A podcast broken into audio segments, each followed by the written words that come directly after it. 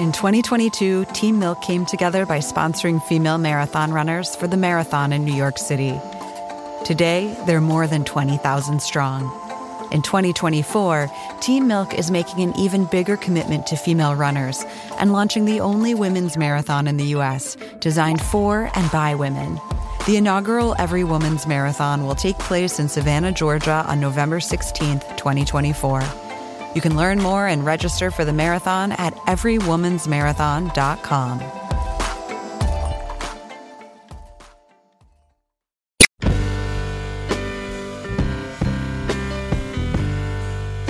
Hello, welcome to the Longform Podcast. I'm Max Linsky. I'm here with just one co-host, Evan Ratliff. Hello, sir. Aaron's on the road. Aaron is in San Francisco. He is taping an interview right now. Oh, that's exciting to hear. This is also, Max, this is my favorite kind of introduction to the podcast. It's the one in which I literally do not know the guest.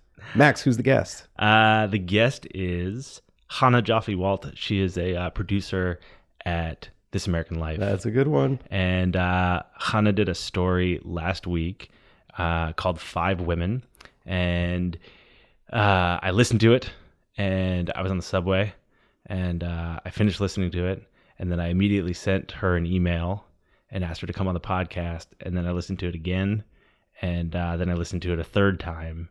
It is definitely the most compelling thing I have heard in 2018. Have you listened to this? Do you know anything about it?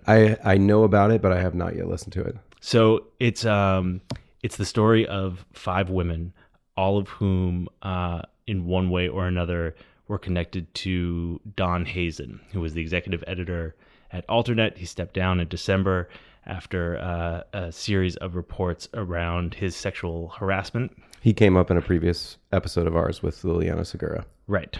And what's so incredible about this piece that Chana did is it's really not a story about him at all. It's about these 5 women, and every act in the story is about from a different woman's perspective. So that there's not kind of one protagonist. There are several. I'm going to name them here because we kind of jumped through them in the interview a little bit. There's Deanna, who had an affair with Don and then was harassed. Anaysha, Tana, Kristen, and Vivian. And Vivian is his partner, who found out about the affair and the harassment along with everybody else. And the amazing thing about what Chana did is, instead of focusing exclusively on their relationships with Don, she starts each of their stories in their own kind of history with men. So they often start in their childhood, or in Vivian's case, the whole episode opens with her thinking about like an early workplace experience from decades ago. And it's a real like feat of structure and narrative, and also I found it very, very powerful. It sounds like everyone should pause this and go listen to that episode, which I also am now going to do. It was on my list, but now it has bumped 25 places up my list. Did you get to talk about other This American Life stories? No, I should have probably, but I was just so eager to talk to her about this and how she did it that we just spent the whole hour talking about that. And we'll have her back on at some point, and we'll go through the whole like Joffe-Walt, greatest hits. But I really just wanted to talk to her about how she did this and how she thought about it. And there were all kinds of reporting and structural challenges, and it just blew me away. All right, I'm excited to hear this. Sponsors this week, Max? Yeah, you know what else you're excited about? Tell me. Slinging email newsletters. That's true. And if you want to do that, I suggest doing it with MailChimp. It's the easiest way to send an email newsletter. And they also have a bunch of new features, which we're very excited about. Landing pages, marketing automation, all kinds of beautiful, easy-to-use things at MailChimp. Thanks to them for sponsoring the show. I've heard about those. You know who I heard about those from? Aaron Lammer. Where are you, Aaron? We miss you. Now here's Max with Chana Joffe-Walt.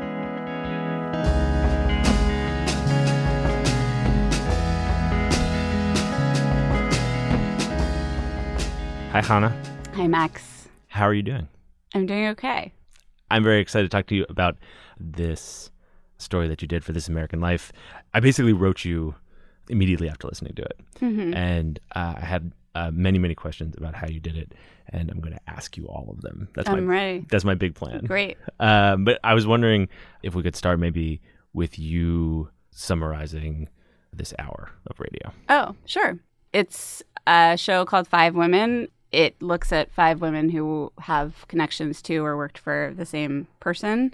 And this is a person who, in the last few months, has had a news story about him and people accusing him of sexual harassment in the workplace. And so it's kind of about their encounters with him and then also their past experiences that they brought into those encounters with him.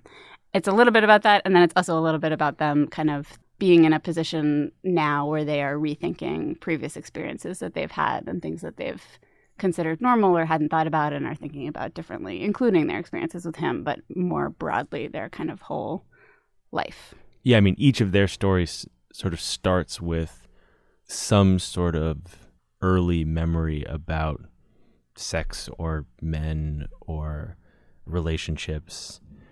There's so much Me Too like reporting, and this story felt different to me, and it seemed pretty consciously different, and I wondered sort of what the order of operations was for you and for This American Life. You see this story going on all over the country. How do you guys approach doing your version of it? Mm-hmm.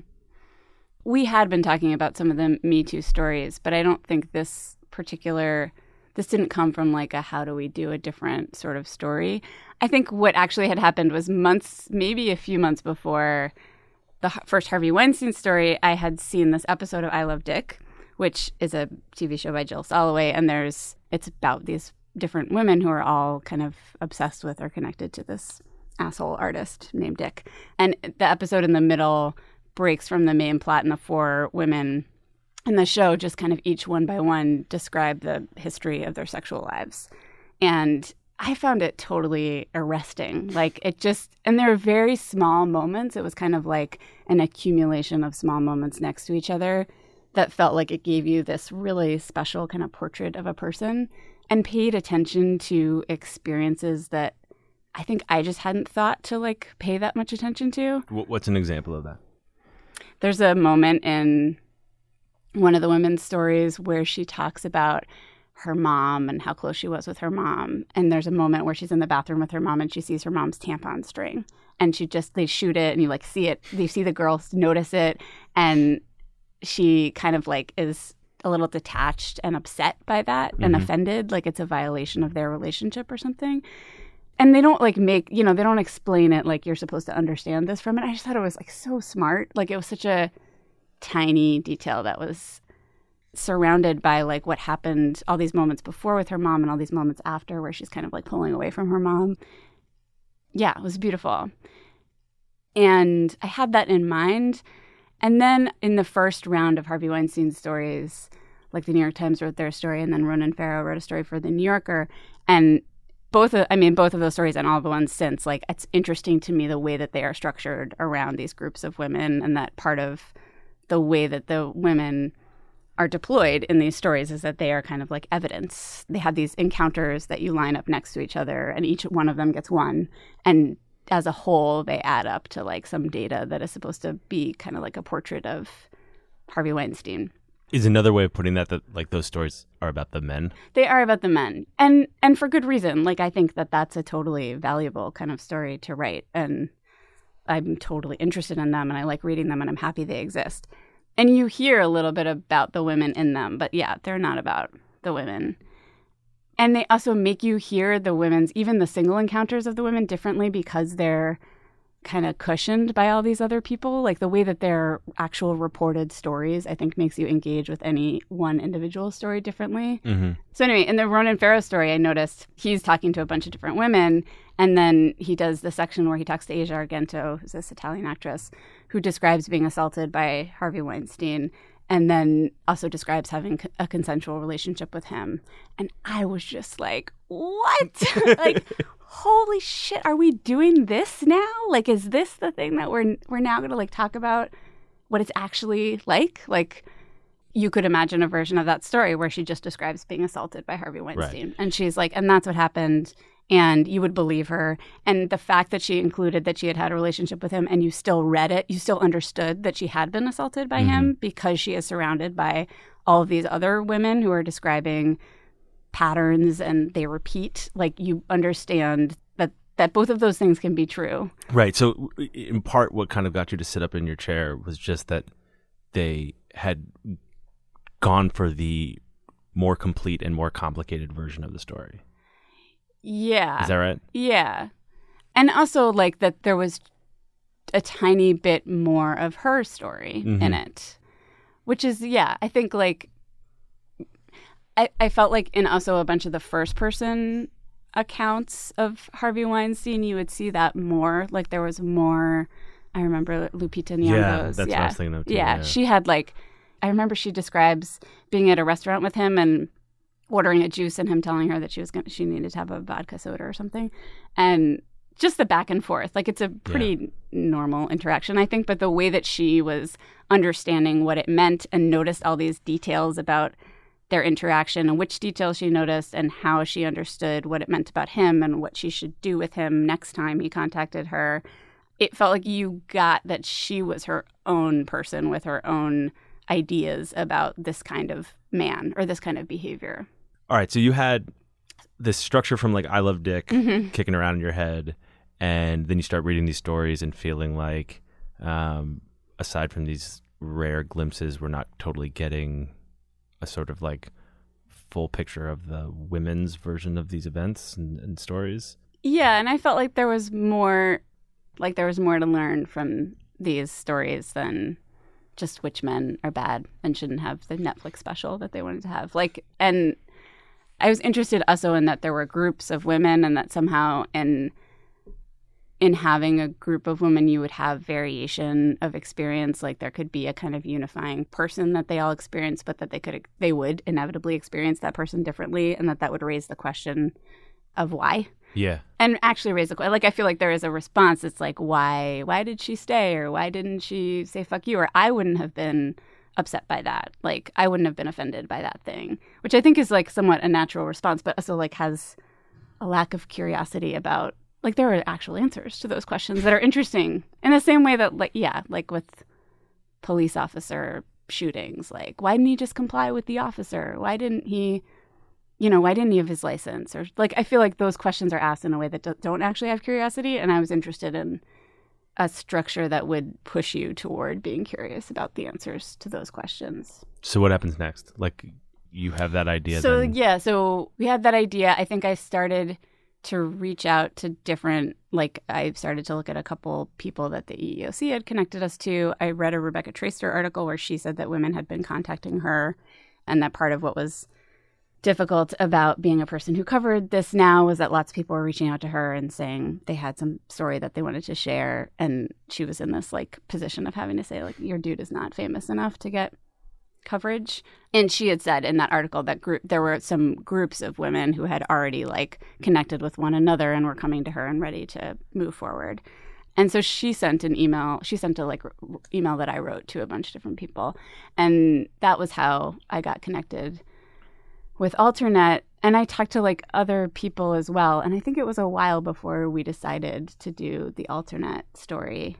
Like, I was mostly talking to other, like, individual women from different workplaces where there was the possibility of talking to more people that they had worked with, but they weren't kind of connected yet. And I liked that the Alternet women, there had been different groups of them that had worked at different times and knew each other and had kind of had the same conversations at different moments in time and talked about what do we do or just commiserated with one another. And then after Harvey Weinstein, there had been this kind of, like, growing group of, like, a Facebook group and an email group, and they were all kind of, like, sharing their experiences and being like, oh, I never knew what happened to that woman that I worked with that disappeared. And I was interested in that, and actually an earlier version of the show had much more of that stuff of, like, what it meant for them to be talking to each other and how it changed the way that they understood what their own experience had been. And then I remember there was a moment where we kind of, like, really decided to do that story where I had talked. So I had done, like, a bunch of pre-interviews with people who had worked with Don over various points in time. And I had talked to Deanna, who's Act One of the show, who had a relationship with him and also worked for him.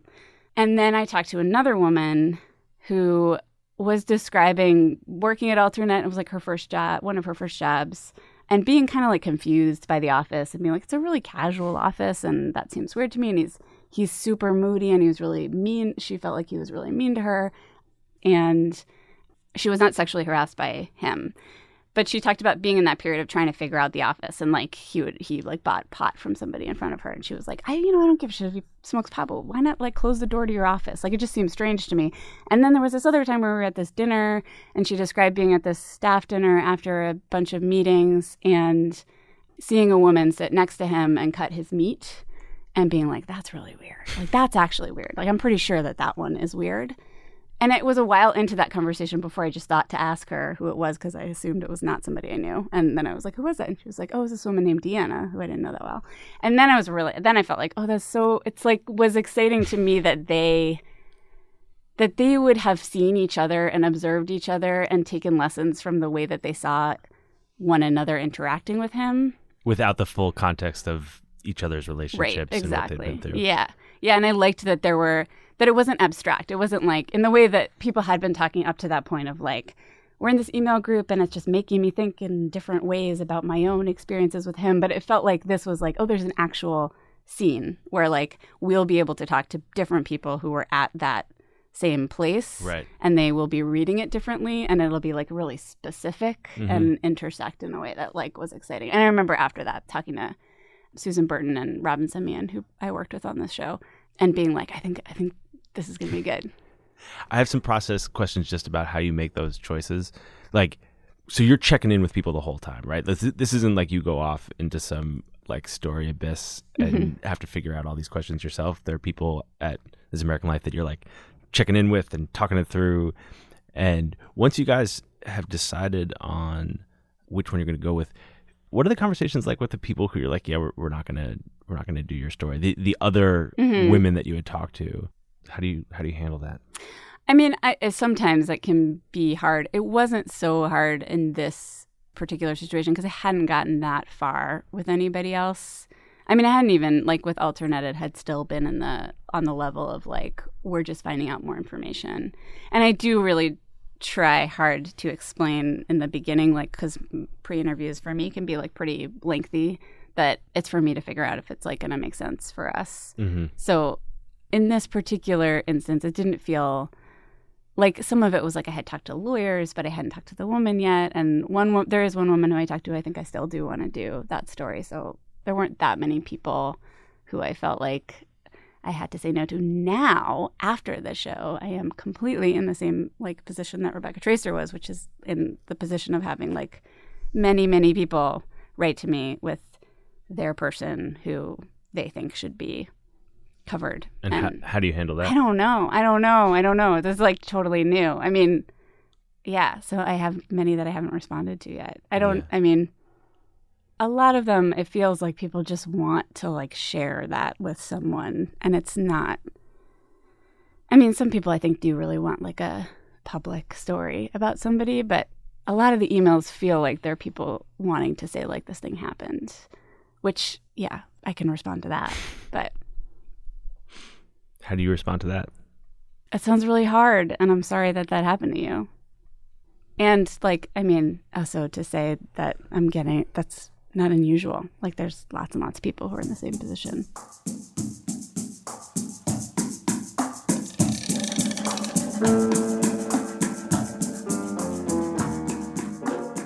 Hey, I'm going to put things on hold for a second, tell you about a sponsor making today's show possible. It's Credible.com. Student loans can completely wipe you out if you don't get a handle on them. How do you do that? Credible.com. It's an online marketplace for student loan refinancing. And using their simple platform, it takes you less than 2 minutes to find out if you're overpaying on your student loans. You can save thousands by refinancing. All you have to do is visit Credible.com/longform, answer a few quick questions, and right away you'll get real rates, not ranges of rates, from multiple lenders.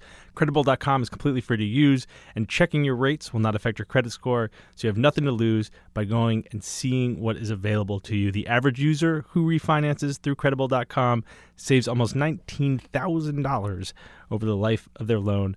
Think about what you could do with $19,000. And for a limited time, our listeners will get a $200 welcome bonus when refinancing through Credible.com/longform. Pay off your student loans faster or lower your monthly payment, whatever works for you. Go to Credible.com/longform. Thanks to them for sponsoring the show, and let's get back to Chana.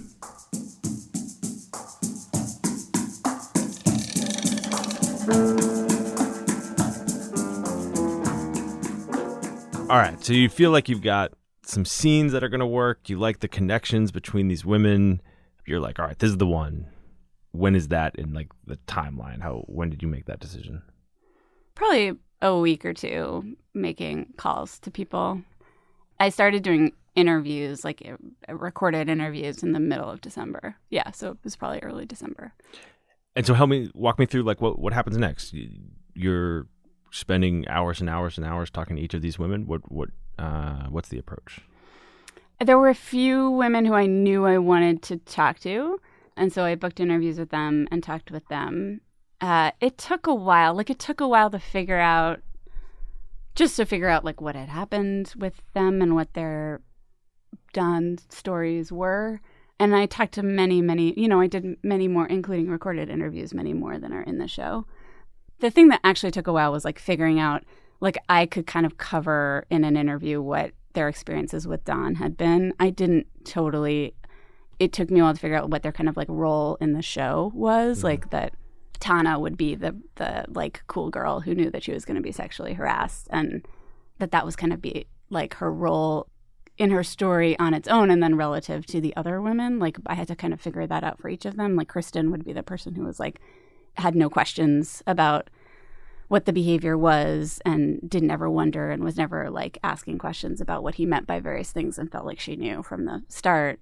Like, that took a while to figure out. And that, I think, mostly happened in the interviews. Like, there would be a moment where I really remember Kristen's interview, because it was like I think I had done an interview that morning, and then I talked to her in the afternoon, and we had been talking for a while. Like, I think we were maybe like an hour three of our conversation, which felt like it was nearing the end. And she said something about like, I always knew it was wrong. His behavior was wrong. And I was like, how did you know that? It didn't seem obvious to everybody else and most of the other people I talked to. It took a while for them to know that. And she said, oh, I think because when I was raped, it took me a while to figure out that's what it was and to call it that. And then after that, I was like not waiting to call something what it was. And I remember being like, asking her, I was like, is that a thing that you want to talk about? And she was like, sure, I don't have any problem talking about that. And I remember looking at the clock because I had to relieve the babysitter and being like, okay, if we're going to talk about that, I just need to make a phone call and like say that I'm going to be late. So there were like, I feel like once I kind of like understood who they were as a person, and also how they responded to Don and how that was different from other people, or how that was kind of like seemed individual to them, there was usually some question that like led to something in their past that mm-hmm. had shaped the way that they had experienced it.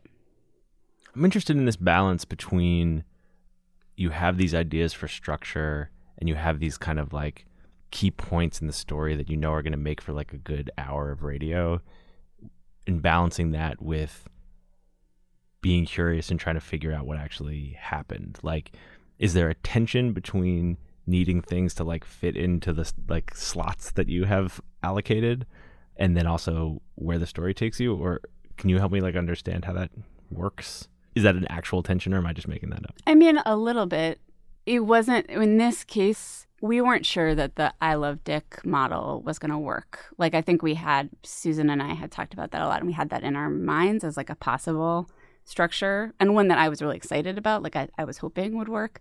But there was definitely a time where like a lot of the interviews were leading more in the direction of finding each other, like watching each other and then connecting with one another and learning. Like, the moments of them learning about what was happening to each other were really interesting and dramatic, and it felt like, well, that's like, we should include those because they're meaningful to them and also are kind of traditionally like interesting stories. And maybe we'd start with that. Particularly, there was like a moment where somebody Kristen knew told Deanna about what Kristen's experience was. And every part of it, like Kristen telling that woman was interesting. That woman also talked to Tana, and her conversation with Tana was interesting. And all of that seemed like that might be more of the weighted story. And the first draft was like 2.5 hours long. And then we played it for Nancy Updike, who's a genius editor. And Nancy said, you have two different stories. Like, you have a story that is the more kind of traditional Me Too story that is them thinking about being harassed and being connected with one another and developing this network together. And then you have this other more I Love Dick story, and those two are competing. And actually the more Me Too story is like going to win. Like, you have to really push against that if you don't want to do that story, because every moment it's like you're pulled in that direction because you just expect to hear that. So that was super helpful. And then I think the other place that tension came up was, like, I wasn't sure they all were going to have, like, I kind of knew at some point the people who were going to be the main focus of the story, but I wasn't sure that they all were going to have, like, a backstory that would actually be relevant to their experiences with Don. In particular, Deanna. Like, Deanna and I spent a while talking because I think it took me longer to understand the way she was interacting with him and, like, what was attractive to her about him, what she liked about herself with him. We talked twice, and I don't think the first time I really had a strong sense of what that meant. At what point do you reach out to Don? I reached out to Don, I think, like, early, mid-December. I did a bunch of pre-interviews and started doing interviews. And I think once I had a sense of what people were saying and what I was interested in about what they were saying, I reached out to him probably, I think it was like mid to late December, so a couple weeks after I had started looking into it, and said, here is what people are saying and here is what I'm interested about what they're saying and what I'm working on. And we would love to interview you, and here's why. He initially did want to talk with me, and we went back and forth, and then the BuzzFeed story. So this is all BuzzFeed wrote an article about Don Hazen right before Christmas. And so this was all kind of around then. And after the BuzzFeed article came out, Don resigned and still seemed like he was going to talk with me. And we booked a studio for right after the Christmas break. Like, it was right after New Year's, and he was going to go. And then right before, he canceled. And the reason that he gave was that the board of Alternet did not want him to do interviews and that he had agreed not to do interviews. And that was kind of the first round. And then I kept working on the story. And when I would learn more things, I would reach out to him again and ask him again to interview with me. And then probably like 2 weeks before we broadcasted, once we had a really pretty good sense of everything that was in the show, we sent him, here are all the things that are in the show. And again, we still want to interview with you. And if you don't want to interview, at least we'd like you to respond to all of the points that people are making and all of the factual claims that are made. And he did not, we went back and forth on background a lot. The only things that he offered to say on the record were two very small things that were kind of outside of what he saw as his role at Alternet, because he felt like that was allowed within the agreement that he had with the board. And those were about Deanna, that he had told Deanna when they met that he was in a relationship with Vivian, and that his memory of Big Sur, the time that they spent at Big Sur, was different. And those were the two things that he said on the record. And then he also, when he talked to BuzzFeed, he did do an interview with BuzzFeed with Cora Lewis. And some of what he responded to in that is stuff that's in the show. So we were able to use his responses to that too. And everything that like was relevant that he had said on the record in responses in the show, like we included every single thing. What was it like for you communicating with him while you were talking to all these women that he had harassed? It was fine. I mean, I was reading, like, you know, he had written stuff. So I was reading stuff he had written. Like, that was actually more interesting than going back and forth with him about interviews and stuff. And, you know, I got to talk to Vivian. And Vivian, I felt like I learned more about him. I learned stuff about him through reading about him, like learned stuff about him, meaning like the way that he was experiencing the world and his work and all of that. And then also through talking to her. How did you get, Vivian is his partner. Mm-hmm. How'd you get her to talk to you? Why do you think she talked to you? She reached out to me. I was going to reach out to her. I remember like thinking about how I was going to reach out to her. And then she reached out to me early.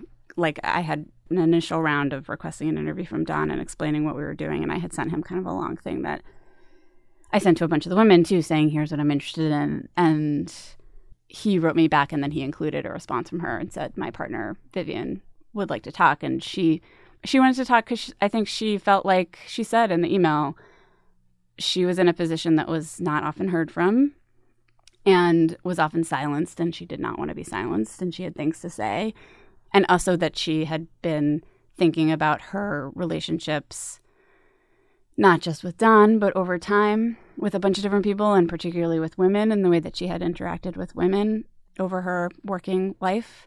And I think she wanted to be a character witness for him. Like, I think all of those, I don't think she said that in the initial email, but I think those were, yeah, I think that's why she wanted to talk. When did you realize or decide that you would start with her? Late.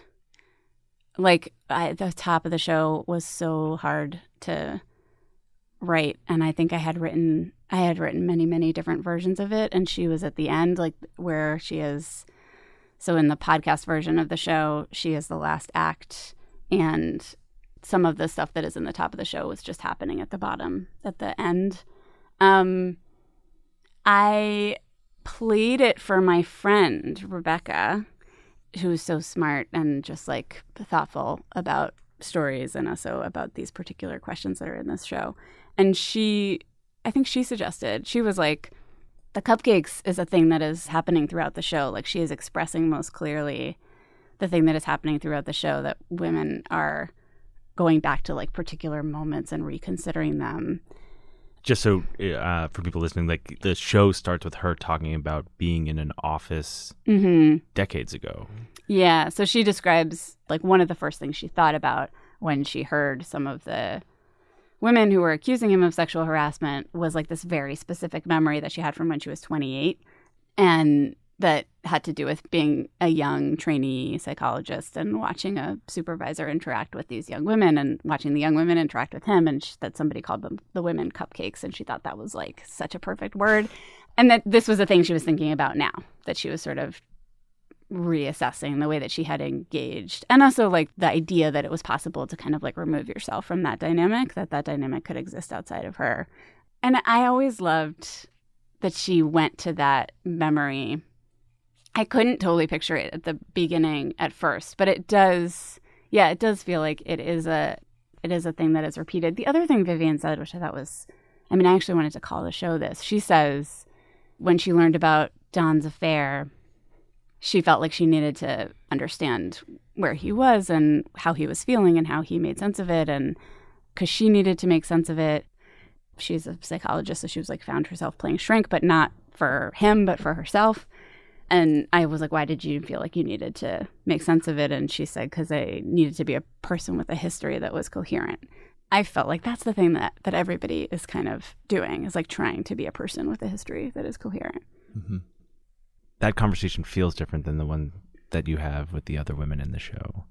And at the end, Vivian says there's a 99.9% chance that she and Don are going to make it through this, which as a listener is an incredibly, like, jarring moment. I was really surprised. Did she feel to you like one of his victims? No, but I mean, in a way, like, none of them felt to me primarily like his victims. Like, they felt like the things that they were talking about were their own choices that they had made and the way they had negotiated him. I wasn't saying, like, it wouldn't be wrong if they felt like they wanted to talk about themselves as his victims. I don't think I was thinking about them as, like, this is a story about his victims. And she is really against being considered a victim and sort of opposed to the idea of woman as victim in general. So no, I think because of those things, like, I didn't think of her that way. And I remember I asked her if she felt joined with the other women, like, was there a part of her that was, like, felt joined with the other women? And she said no, like, she was very definitive. She was like, in empathy, yes, but I feel like my violation was personal and theirs wasn't. Like, I have a different relationship with him. So he made those couple of points on the record, and they all come at the end of the story. Can you just walk me through that choice too? Like, why have him not pop up earlier or be able to offer his side in the moment as you're telling those stories? Like, why put his comments at the end? Because he didn't interview with us. I mean, I think if he had gone on the record and responded to the things that people were saying, I don't know what the structure, how it would have changed the structure of the show, but he didn't respond to most of the things in the show. And also, it was important to me that that it be mentioned at the top of the show that he did not do an interview with us. Like, that is in the very beginning of the show, so that you are both just in fairness to him, like, the thing that you are about to hear is not his perspective. Like, his perspective we do not have, and you will not be hearing. But also to say, again, like, he's not the protagonist of the story. And so that was in the beginning. And then I think we didn't have that much from him responding to the things that women were saying throughout. Yeah, I mean, I guess just like narratively, there's one of the most kind of vivid and upsetting scenes is with him and Deanna and Big Sur. And in Deanna's story, he tells her that he has a sexually transmitted infection, still tries to have sex with her, and he disputes that. And in the narrative, as a listener, it's presented as what happened when she's telling the story, and then kind of gets refuted at the end. I guess that's maybe what I'm actually asking about. He doesn't refute. I mean, he does not refute the specific things that she says. He says his memory of it is different. But yeah, it was something we thought about a lot and considered a lot, and all of the moments like that in the show that are like intimate moments, we took the choice to include them really seriously. How do you fact check that stuff?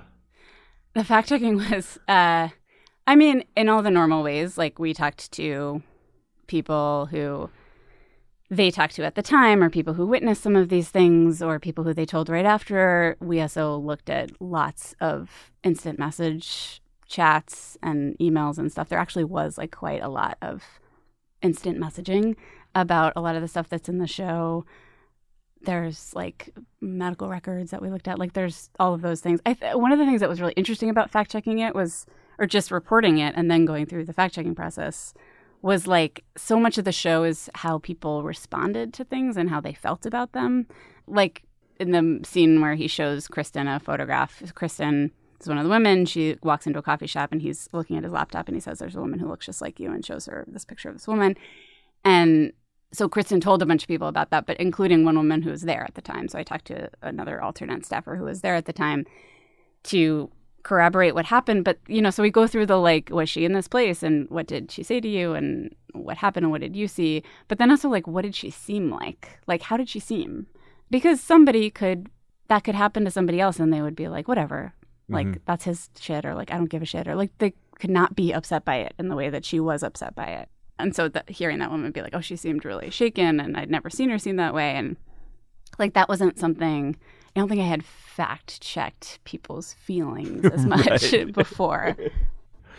What impact do you think it had on the story that these women were all journalists and had worked in the media? And what impact do you think that had, that these were people who tell stories and report? In terms of the way people hear it, or in terms of what they said? Both.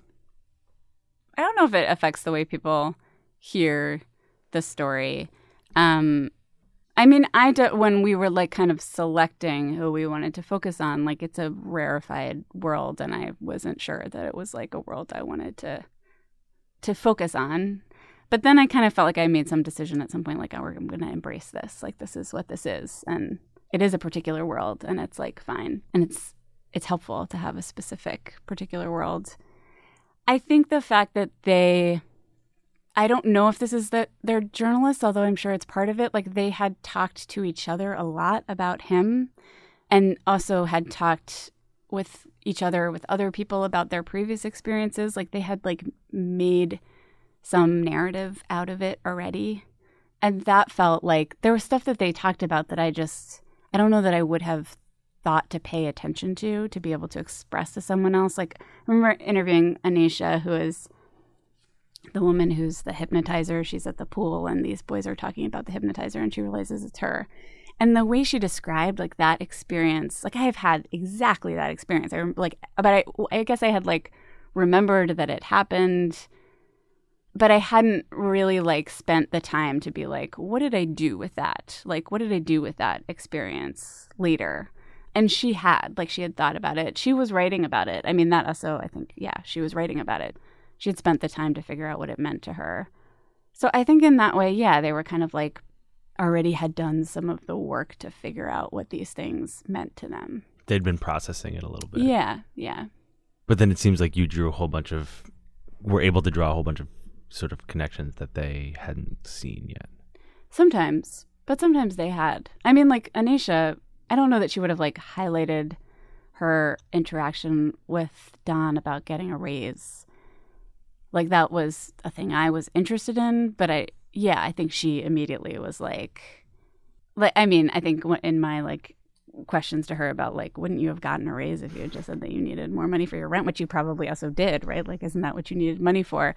She had thought about like what that dynamic meant, what was happening in that, what her version of that dynamic meant and what she understood about the way that he was trying to interact with her, and had connected it like in some way to her relationship with her sexuality in general. Like, so I don't know that she would have been like this moment and this moment, like this one at the pool and then this one with my boss, but she already felt like she was making the connection between those two things. So you had your like 2.5-hour version with these two kind of competing mm-hmm. stories, the kind of like traditional Me Too story and the I Love Dick version. And Nancy Updike tells you to pick one. It sounds like you picked the I Love Dick version. Mm-hmm. You've done all of these interviews. You've got, I assume, like hours and hours of tape. When did you feel like you had it? When is the point in a project of this scope that you feel like this is it? I, like, never get to that moment. I don't have that moment. I always feel like I'm not sure. You felt that way, like, up till the end? When we played it, like, we did a bunch of edits, and I think by, like, the second edit that people were like, this is good. I was like, okay, it's good. It's working. And there are parts of it that, like, I can tell when I'm reading it feel good and make sense. But I felt worried about it. Like, I still feel worried about it. In a way that feels different than how you normally feel about stories? Not really, no. I just feel like all of the parts of my – like I love almost all the parts. I love the like interviewing and reporting, and I love researching, and I love talking to people about story, and I love thinking about structure, and I love writing. I love all of those parts of the job.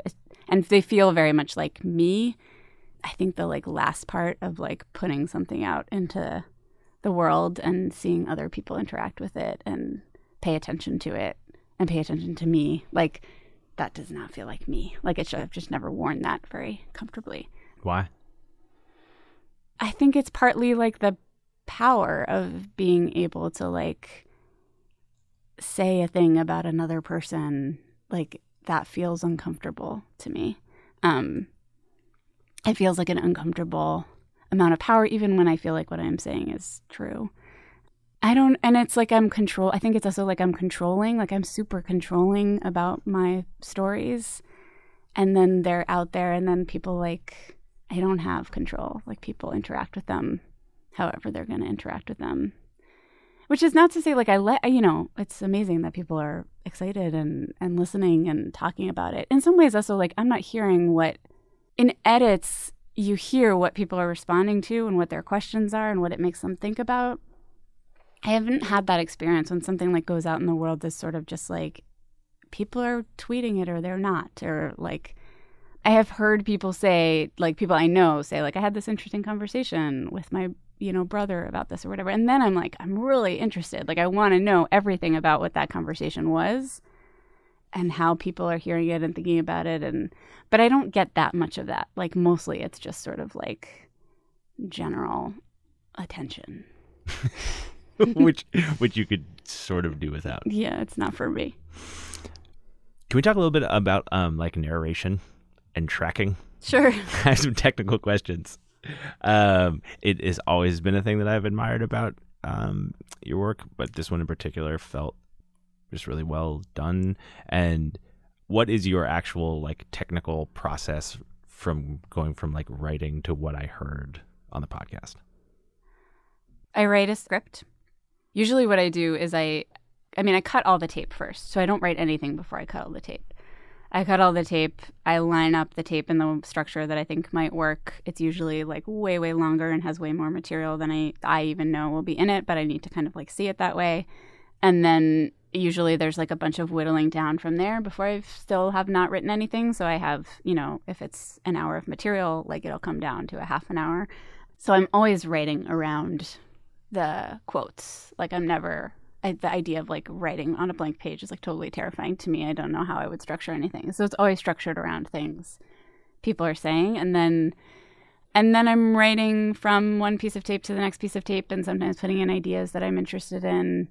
And then I go through again. Like there's a lot of like iterations of just I'll write it and then I'll like play through that for myself. And then that will become obvious where things are too long or not working and move things around. You really sound like yourself on the show. That's good. And I wonder how you do that. Seems hard. Like, I've tried to read scripts in front of microphones. I sound like an asshole. Mm-hmm. I mean, I might sound like a little bit of an asshole now. Everybody does. But you sound like yourself. You do not sound like an asshole. You sound like you have today, to me. Yeah. How do you do that? I think that a really large part of that is writing. Like, I think writing for my own voice helps me be able to read something that sounds like myself, which I also know from producing people, like... when producing people at This American Life means oftentimes like you're collaboratively working on a script and sometimes I'm writing a line in and sometimes the contributor is writing stuff in and you get in the studio and they like can't read the thing that you wrote for them. So I write and I read out loud. Everything I write, I say out loud. So like often as I'm typing, I'm saying it out loud so that it is, I know it is something that I would say and in the way that I would say it. So that was a bit, like my tracking was terrible for a long time. Like I remember being at a station in Seattle where I started doing radio and like that being the biggest problem for the director who ran the station. And everybody saying like, just imagine your best friend is in the room and just imagine that you're talking to your best friend, which never fucking helped me at all. What was bad about it? What it was just all the things that are normally bad. Like it was stiff and I sounded like I was reading and I sounded sing-songy. Like, yeah, like I wasn't myself. I think a big thing was writing. Just writing in your own voice. I think writing in your own voice, writing in a conversational way, writing things that you're interested in and that you believe, like in some ways, you know, it's hard to like read something that's supposed to sound like a billboard to a show and be exciting if you don't actually feel excited about it. I also like, I mean, I pay attention to the way that I talk about the stories. Like I pay attention. I talk a lot. I have like lots of people who I talk to about what was interesting to me about this interview or what I'm thinking about. And I pay attention to the way that I describe that and the points that I highlight from those conversations and what kind of hits the other person. And what hits you? And mostly what hits me. I mean, what you're talking about is the thing that hits you. So like paying attention to the parts that you are sharing is like almost always the most interesting parts of the interview. Is your tracking on Five Women, is it like word for word what was in the script? Do you ad-lib it at all? There's very little ad-libbing. There's a little bit, like sometimes, often because like the thing that is written is not something that I can say. Like it came from an edit where we needed to like change the wording a little bit and I just can't say it. So I'll change stuff like that or I'll like reorganize sentences. And I definitely have done that a lot with like producing people, like being in the studio and just being like, just don't say it that way. Say it some other way. What way would you say it? I have some more questions about you. This is gonna be fun for you. Great. I think. Okay. I talked to Deanna yesterday for a while about like what you were like in those interviews, and she kept saying the same thing over and over again, which was that it felt like therapy. And she said she actually like went to her therapist after one of these like marathon 6-hour interviews with you and walked in and was like, I have nothing to talk about. Like I already got mine. Yeah. Like I'm good. I'm like tapped out. But this other thing she said to me was that she felt like she didn't know a single thing about you. Like you had spent all of this time talking and she didn't know anything about you at all, except that you had kids. Cause one time you like, I had to leave. You had to leave. Yeah. That was it. That was all she knew. Yeah. It is that how it always is with you, or is it different for this one? I don't know. Like, Deanna said that to me. Like, I know that she felt that way. I definitely, lots of people say it feels like therapy, which always, like, it feels wrong to me because I am, like, I don't have the goal that a therapist has in those conversations. So it every time she said that, I was like, but I'm not like, I'm not trying to help you like figure this thing out, or I have a different goal here. I don't know if people find me like that they don't know anything about me. I do think I am pretty good at like, I'm interested in them. Like I'm not interested in talking about myself. So I am interested in talking about myself if it's like, if it's related to what they're saying. But I think I am, you know, I just saw a friend, my college roommate last week, and lunch ended and she was like, I don't know anything about you. What's going on with you? Like, that's a familiar experience for me. Well, it's true. I mean, part of the reason I brought it up now is just you were just saying about that story from the pool and how you remembered having that experience. Yeah. And I think I found myself wondering while I was listening to it, and then after talking to Deanna too, was just how personal this was for you, or whether there was some question for yourself that you were trying to figure out with this story, or whether it was just trying to tell a thing that didn't have anything to do with you. No. It has to do with me. Like I do think with Deanna, maybe more than with the other women, like there weren't that many moments where I was like, I have a thing to bring up that I've already thought about, like related to this content that I think is interesting or relevant. I do feel like with some of the other interviews I did, like it reminded me of things in my own experience. And I definitely related, like I related to every single one of the five and the many other people I talked to in different ways. It made me more feel like it was stuff that I just hadn't paid that much attention. Like I've thought, I'm interested in like power dynamics and how they play out in like small ways and big ways. And I think in general, like in most of my stories, I'm interested in that, and I'm interested in that in my life, but there was like insights that they had that I hadn't thought about. Like in each one, I mean, with Anaysha, like the way that she talked about separating from her body or separating from her like sexual self was like not a thing I had really thought about, but I was like, oh, I totally do that. Mm-hmm. And with Tana, like part of figuring out what their stories meant was in some ways like trying to relate to them or trying to understand the thing that they were saying. I remember with Tana, she and I did an interview, but I think I sort of didn't totally understand like hear the thing that she was saying. And I remember talking to my friend Yvonne about some of like the other Me Too stories and just like older men. And she said something like, didn't you ever have like older men like that who you thought of as like so impossible that you would ever consider them sexual, that you're assuming that they weren't thinking about you that way because they seemed so like kind of old, and it seemed like such a pathetic idea that you would even have a sexual relationship. And it just like immediately I was like, oh my God, so many. Like I was like scrolling through all these men that like, it's not like I hadn't thought about them, but I hadn't thought about them that way. I had just thought about them as like, that was like a weird boss at like Rita's water race who like locked the door and wouldn't let me leave. I just thought, I don't know, he's like weird and he just wanted to have power over me or something. It just like made me think differently, and it totally helped me think in thinking about Tana, because I was like, that's the thing that Tana was doing, is she was like, these dudes are old and like I feel for them, like I feel bad for them that I don't see them the way that they want to be seen by me, and that was like a response that I don't think I could have like detailed. Like I knew it, but I don't think I would have had the vocabulary to describe it. In the same way that, like, when Kristen talked about, like, somebody trying to, like, impose their sexuality on you, I don't think I would have been able to, like, describe that thing, but it was familiar to me. Mm-hmm. Do you feel like, for your own experience, this has been clarifying? Yeah, for sure. Like, in those ways. Like, it definitely... I think it's like I feel like I understand things that happened better than I did before.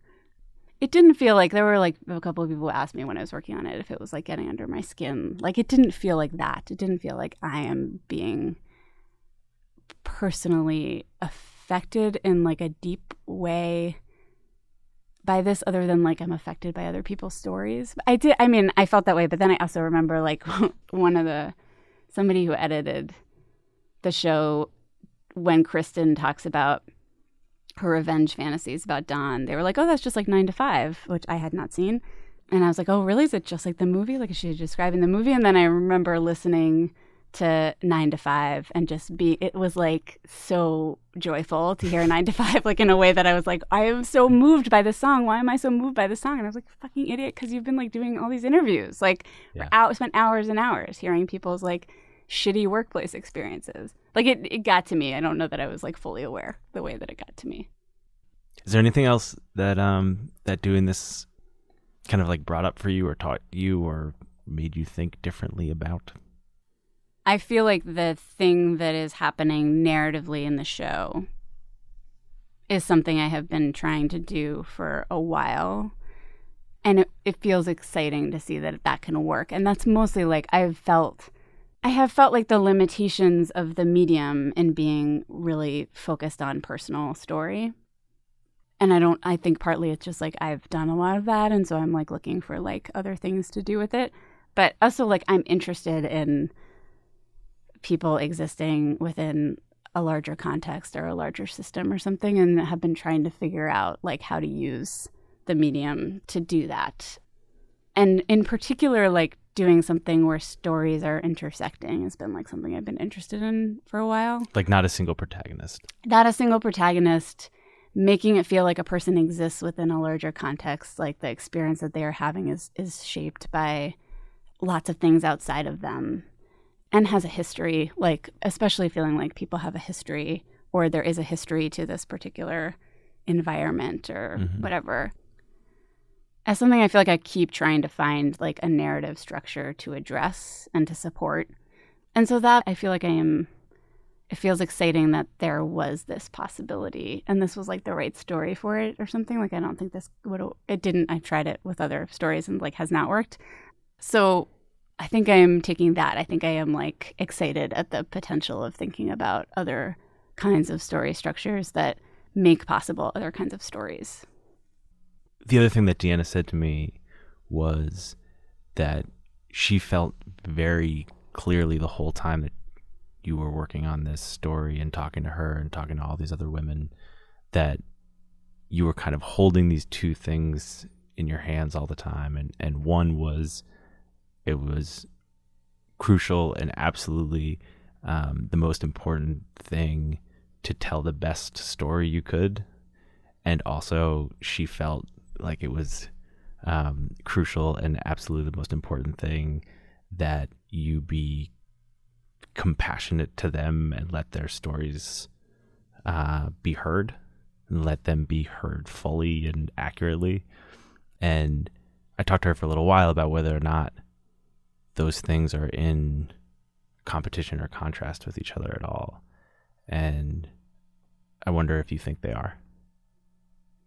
No, I don't. I feel like the stories are interesting if they're like true and real and complicated. And like the more complicated they are, the more interesting they are.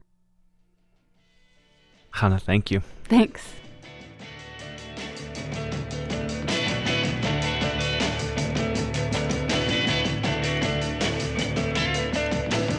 Thanks for listening to Longform. I'm Max Linsky. My co-hosts are Aaron Lammer and Evan Ratliff. Our editor is Janelle Pfeiffer, and our intern is Angela Velez. Thanks to them. Thanks to our friends at MailChimp, who continue to make this show possible. And thanks so much to Chana Joffe-Walt for coming in and taking some time. Someday I'll have Chana back on. We can talk all about her other work for This American Life, how she got there, how she figured out how to do all of this. But for this week, I just wanted to spend as much time as I could talking about this piece, Five Women. It was an honor. See you next week.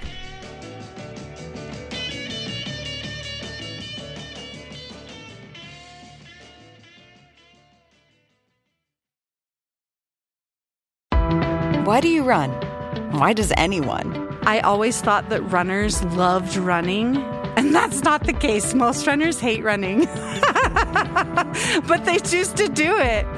In the new docuseries Running Sucks, brought to you by Team Milk, Abby Ayers learns why women runners everywhere are driven to go the distance. It really is about taking my power back and proving myself wrong. Team Milk is about fueling women's performance and helping them along their marathon journeys. You can sign up now for the inaugural Every Woman's Marathon, taking place in Savannah, Georgia on November 16th, 2024. Learn more and register at everywomansmarathon.com.